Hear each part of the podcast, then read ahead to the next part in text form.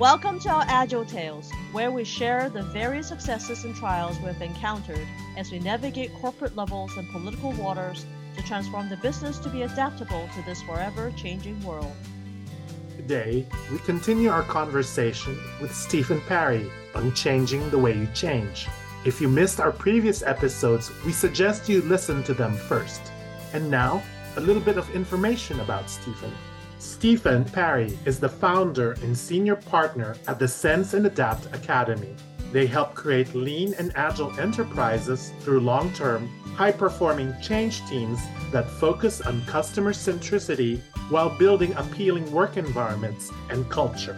He is the author of Sense and Respond, The Journey to Customer Purpose, and is recognized as a world-class expert and multi-award-winning transformation leader.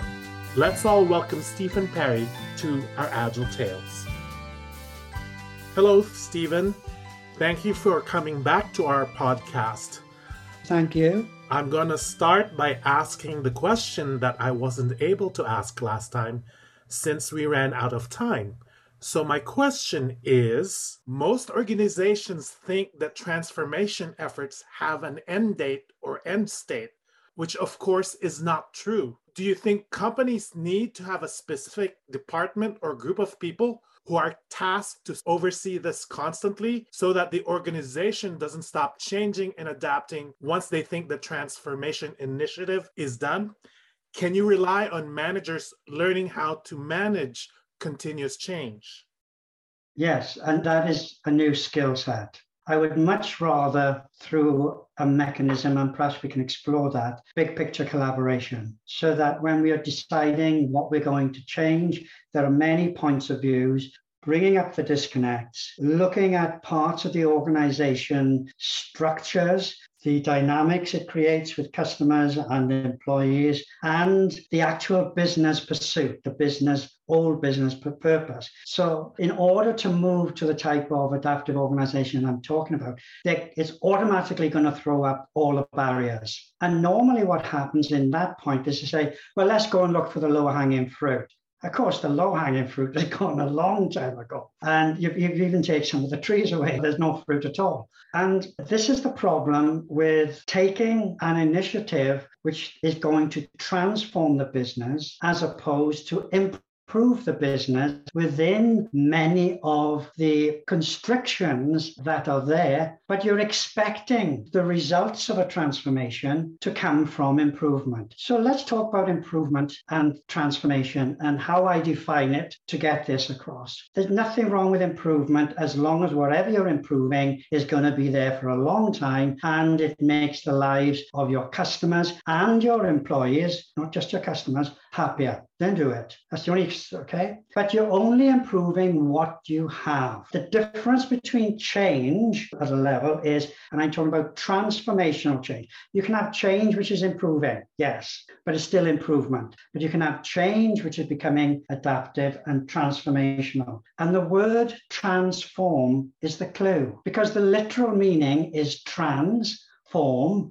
which means going beyond your current form. If your basic form is staying the same and you are changing how you do things, and you're not doing a transformation by definition. You're doing improvement, and that's okay. But if your business requires truly transformation to stay in the business, then improvement is not going to get you there anytime soon. And trying harder on that is a waste of time. So this now becomes a strategic decision. And that's why senior managers need to understand, especially the board, that if we're going to make this transition, you have to make a transition to transform into a new form with all the measurement systems and take away the things that would act as disconnects in that new business. But you migrate, you don't take a big step. And then once you've migrated, you continually do that because that capability is built into your people. The conversations are different. The purpose is different. The measurement is different. Where you put your attention is different. And we are upskilling our whole workforce. I'm not in favor of dumbing down and sending it offshore to a low-cost labor economy because that is dumb. I know one firm that I worked with, when I was asked to go and sort it out, this is a different one to the case study. I went there on my first night, it was in Eastern Europe, and I was really eager to see this management team. So they were just having a celebration because somebody was leaving. So they asked me along to get to know them. And they were as miserable as hell. Some of them, when I was talking to them, had tears in their eyes, and it wasn't because they'd been drinking too much. I said, what's the matter? He said, I hope you're not going to do what they want you to do. I said, what do you think they want me to do? He said, well, they just want you to improve and cut the costs, which usually ends up meaning cutting heads. But this time, we suspect that you are coming in to take the business from this country in Eastern Europe to the neighboring country because they can get more grants and lower labor costs for moving it across the border and losing all that talent and workforce. I said, I'm not doing that. What I am trying to do is improve the level of value you can create to push up the wages to actually give superior services that the client is prepared to pay a premium for. And that's what we did, because 2.5 years later, that company went to market with a completely different proposition based on the value and transforming the client's business, this is an outsourcer, and differentiating them, their clients in the marketplace to make them more secure. That made my client's territory in Eastern Europe safe, because what was happening is all the wages were going up in my client's area, and what has been happening, other companies have been moving elsewhere. But my client was wise enough to say, well, when do we run out of countries?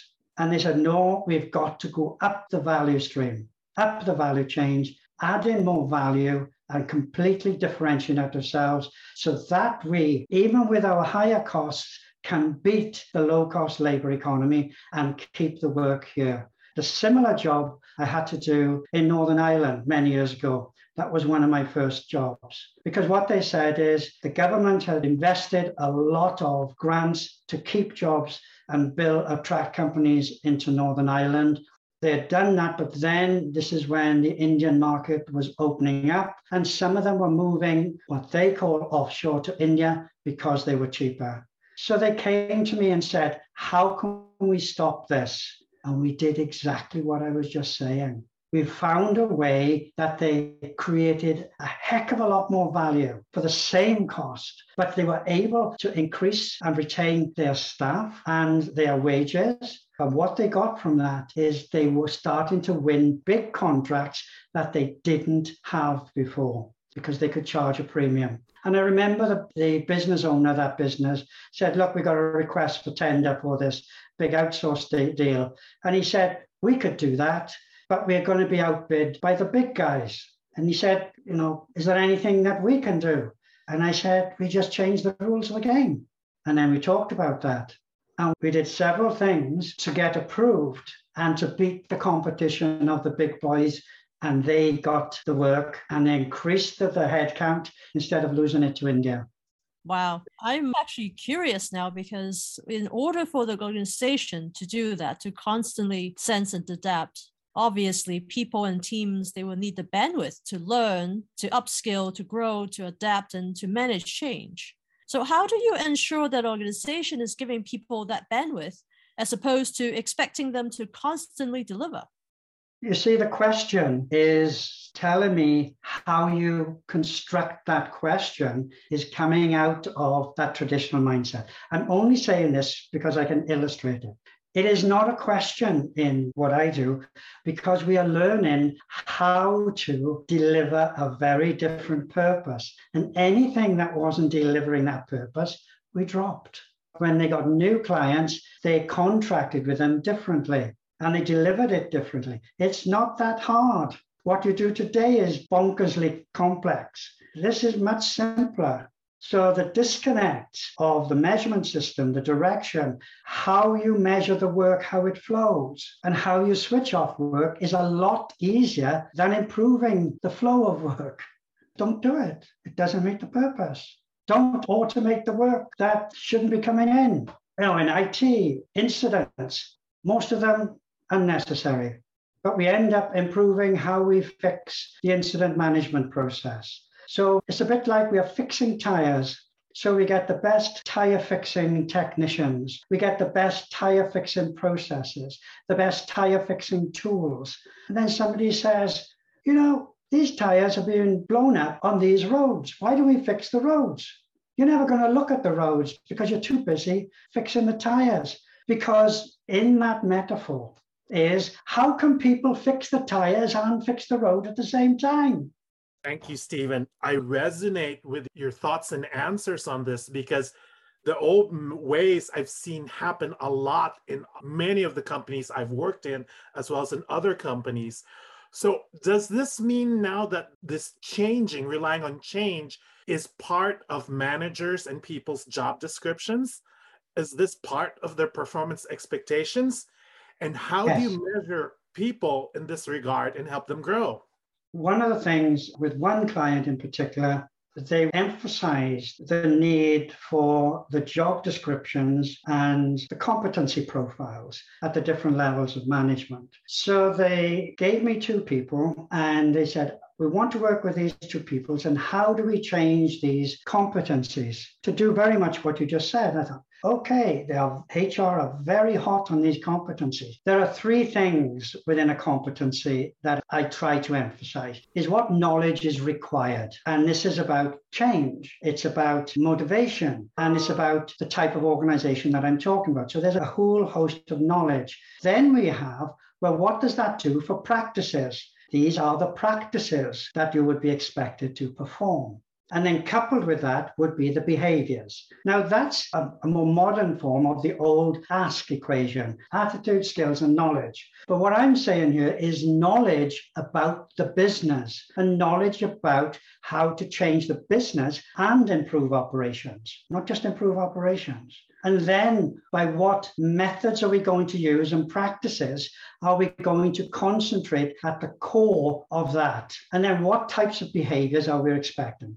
So we created this thing for all these jobs. It took a couple of months and I was enjoying it until I found out when I spoke to a number of managers, when they asked me what you're doing, I said, oh, I'm upgrading your core competencies to include all the stuff that you've been learning. I said, well, that's interesting. And he said, but why are you doing that? I said, because you can use the core competencies. What's wrong with that? He said, we've never used them, ever. So there's me thinking it's going to be great, really moving fast. The managers were not trained on how to interpret the old core competencies to measure their staff. So when it comes to how do you evaluate your staff, well, it was very much on a bell curve and it was opinion and it had a recency bias, all the stuff you shouldn't do. And they wondered why the business was in trouble. Hey, but at least we found it. And I got a lot of good descriptions that I can reuse. Wow. Let's actually talk a little bit more about performance management since we're already on the topic. So how is that done for Sense and Adapt organizations? Let's look at the traditional ones. I've studied this subject an awful lot with a number of universities and business schools, and I've come up with a system that's called Climatrix. I didn't go into this on the webinar because there was just not enough time. But in order to understand what the difference is between traditional organizations and adaptive organizations, there had to be a lot of practitioner involvement and a lot of research to develop those theories. So there is a bed of theory that we have published on that. To cut that story really short, there are four archetypes of business. There are more, but these are the main types. You have the mass production model, the factory, if you like. And then if you look at what is the purpose of the manager's focus is to get the maximum output of their staff. So you have measurement related to how much they produce, not whether it's any good, but how much they produce. And then when it comes to performance management, they're using those measures of performance to evaluate how good they are. So you can see this reference right back to measurement being a problem because you've now pushed the snake under the carpet and measurement and performance enhancement. Well, if you've got the wrong measurements, you're driving them in the wrong way and you're getting better performance on the wrong thing. Whereas if you look at the next level of archetype, it's called mass customization. Now, This is still, everybody gets the same, but it's a little bit better because you're looking for add-ons to that. But basically, it's the same approach. Then you move on to what I call network specialization, where you've got network specialists that come together on their own, not a network organization. They do this themselves to figure things out in order to take customer requirements and then look at what is actually causing disconnects in the organization to actually change. So you reward people for improving the way the organization works in creating more value. And that's what you evaluate them against. The top level is the Sense and Adapt system. Here, you're looking at heavy co-creation. You're coming up with new things, new forms of value, new measurement systems, and you're creating things that actually differentiate the business. So those are four different things in which the performance would be evaluated. If you mix them in some sort of horrible hybrid, you know, hybrids in animals are often infertile, okay? And this is what you get. You make an ass out of it. Wow, that is definitely true. Now, we talk about in traditional companies that senior managers, figure out a change plan, then they design an organization and they pick people for the teams. But for Sense and Adapt, we let people decide where they need to go. So how do you manage the performance when people are fluid? And how do managers manage when they encourage the staff to actually work horizontally? Let's just think about that for a second. You've got a whole host of people stuck in their silos, frustrated, no willing contribution. They don't even tell you when things are going wrong. They certainly don't put any effort into going about what they're doing. Then when you're moving into an organization where people are actually redesigning their own work, fully engaged and wanting to work longer hours, do I need to run a performance check? I sure hope not. Climatrix survey, we do measure that because what I described was a climate of being stuck, of being told what to do. Very little freedom in the role. Decision-making is very local, very little collaboration from one silo to another, let alone end-to-end and top to bottom. So our Climatrix survey looks at how the work is designed and what people are allowed to do and not to. Because I described four different types. So we ask a series of questions to find out which type of organization we are dealing with. Now, you might have a company that thinks it's highly adaptive. It's done its agile, Kanban, everything that you like, and people are reasonably happy, but the work is still overburdened. Decision-making is still not low down, and there's no transparency. There's just lots of stupid things, avoidable mistakes that are just happening. And basically, it's firefighting because of all of this work. Now, you can pick that out in the survey compared to a business that only does as much work as it is able to do and nothing more. But they get the biggest revenues from that. We throw away things that do not work for our customers, not sell it cheaper. So how they interact with people, the types of decisions that they make can be determined within this diagnostic. And what you find is the top two, the network specialisms and the Sense and Adapt models, they are tending towards this highly adaptive organization. It doesn't do many of the things the others don't. They just stopped it. Simple as that. Not improved it, stopped it. But there needs to be a transition. But the thing about this is you can derive for each one of those types its adaptability score, because it's looking at how people in an organization engage and deeply, deeply, deeply understand their customers. Not a voice of the customer. Deeply understand what their business goals are and turn them into your goals as well. That's what we did in the purpose statement. Engaging and deeply understanding. What are the methods and approaches you've got from that? Maybe this is part of where agile is going wrong. I'm forever saying your biggest failure point is your product manager. Because if you get more people engaged with the customer, with more conversations, you'll have an awful lot more of insight, ingenuity, willing contribution, and creativity. When I talked about these different types of organizations, their behaviors, their customer engagement, employee engagement, what levels of freedom people have, all of those can be measured. And we measure that within the Climatrix.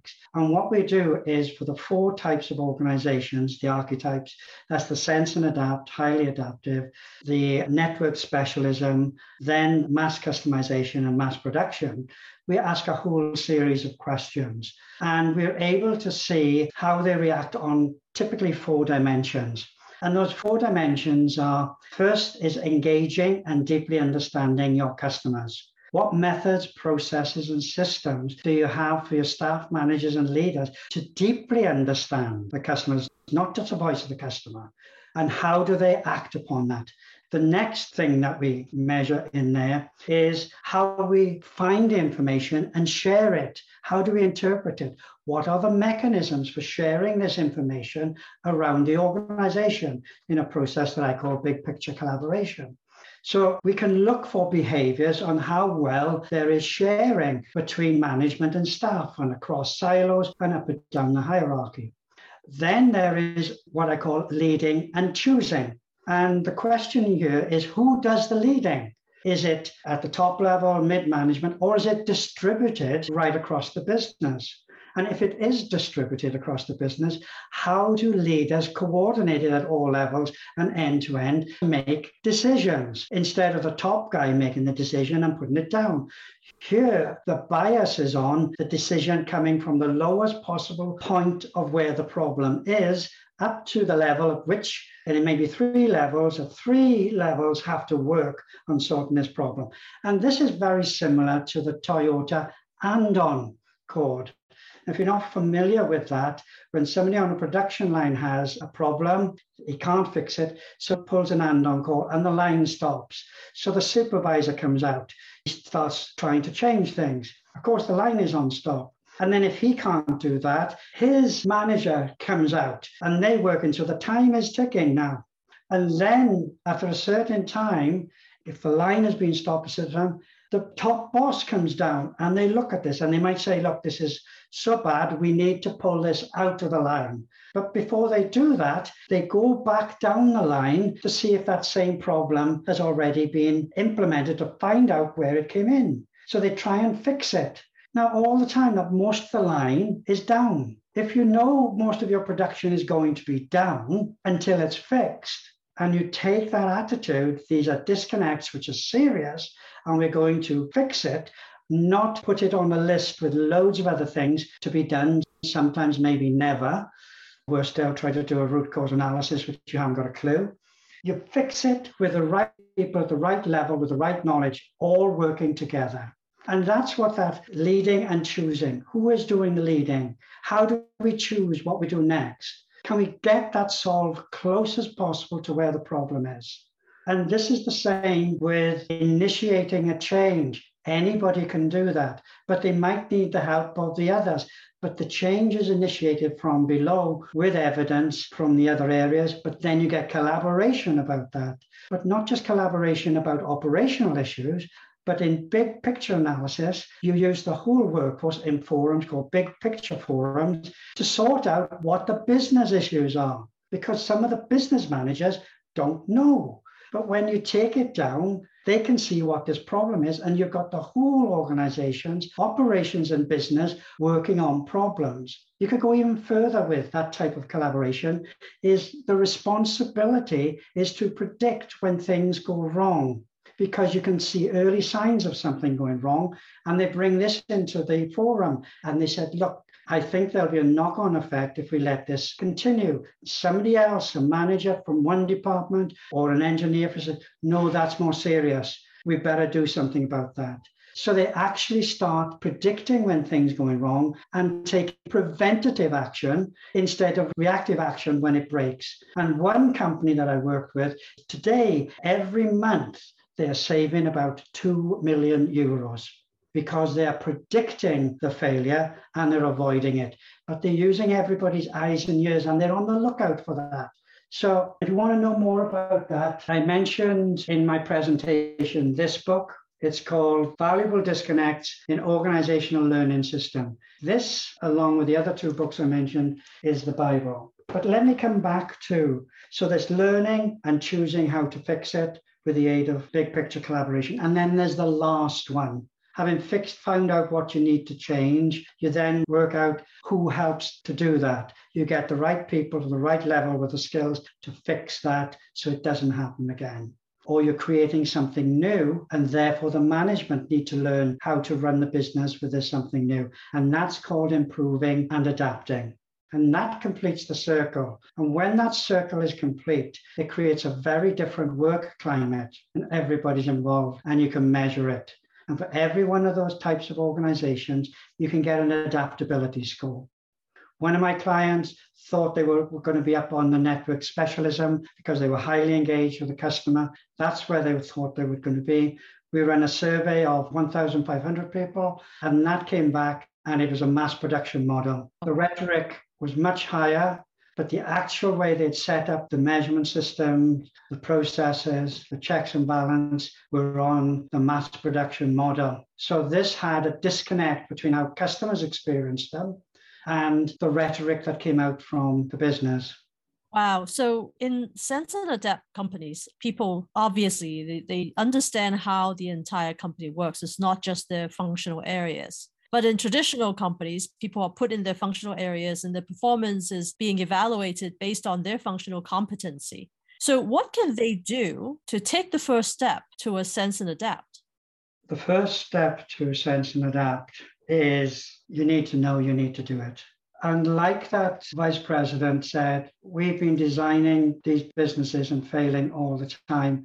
It's now your job, because they knew these problems were not going away, no matter what. If you're stuck, if you're doing the same thing over and over and getting incremental results from that and not breaking through to transformation, you've got to stop trying harder. You've got to do something different. And one of the things that I do is I take a measures matrix, which is discussed in the webinar. And this floors a lot of people because suddenly they get it. What they're paying attention to and what they were worrying about made no difference to the customer, but it did make a difference to the bottom line. And I'm not saying they are wrong, but they were the dominant measures. There were very few in the matter to customer areas. I'd give you an example. There was one large telco that will remain nameless, had lots of other little telcos it was serving on a big global network. And their customers were saying, you're terrible, we're going to build our own network. And this was going to be very problematic for this telco. So having gone through this awareness about the measurement particularly, one of the account managers for a very large company who was working for my client went in and said, we are terribly sorry you're getting bad service from us, even though all the metrics are green, they're all good. And his client said, we know that, we've been telling you for years. And he said, they're the wrong measurement. And he said, we know that, we've been telling you for years. And he said, so if you've known that they're the wrong measurements and you've known for years, why do you keep using them? Because you tell us that's what you want to measure. And we are saying it's no good. But you won't listen, which is one of the reasons we want to move and build our own infrastructure, because you're not listening. Customers know. But even though that voice of that customer, it didn't get to the right place.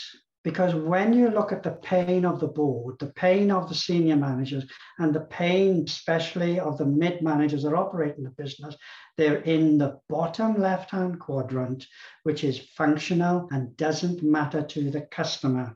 And they are the dominant ones. And the pain that keeps them awake at night are all in that quadrant.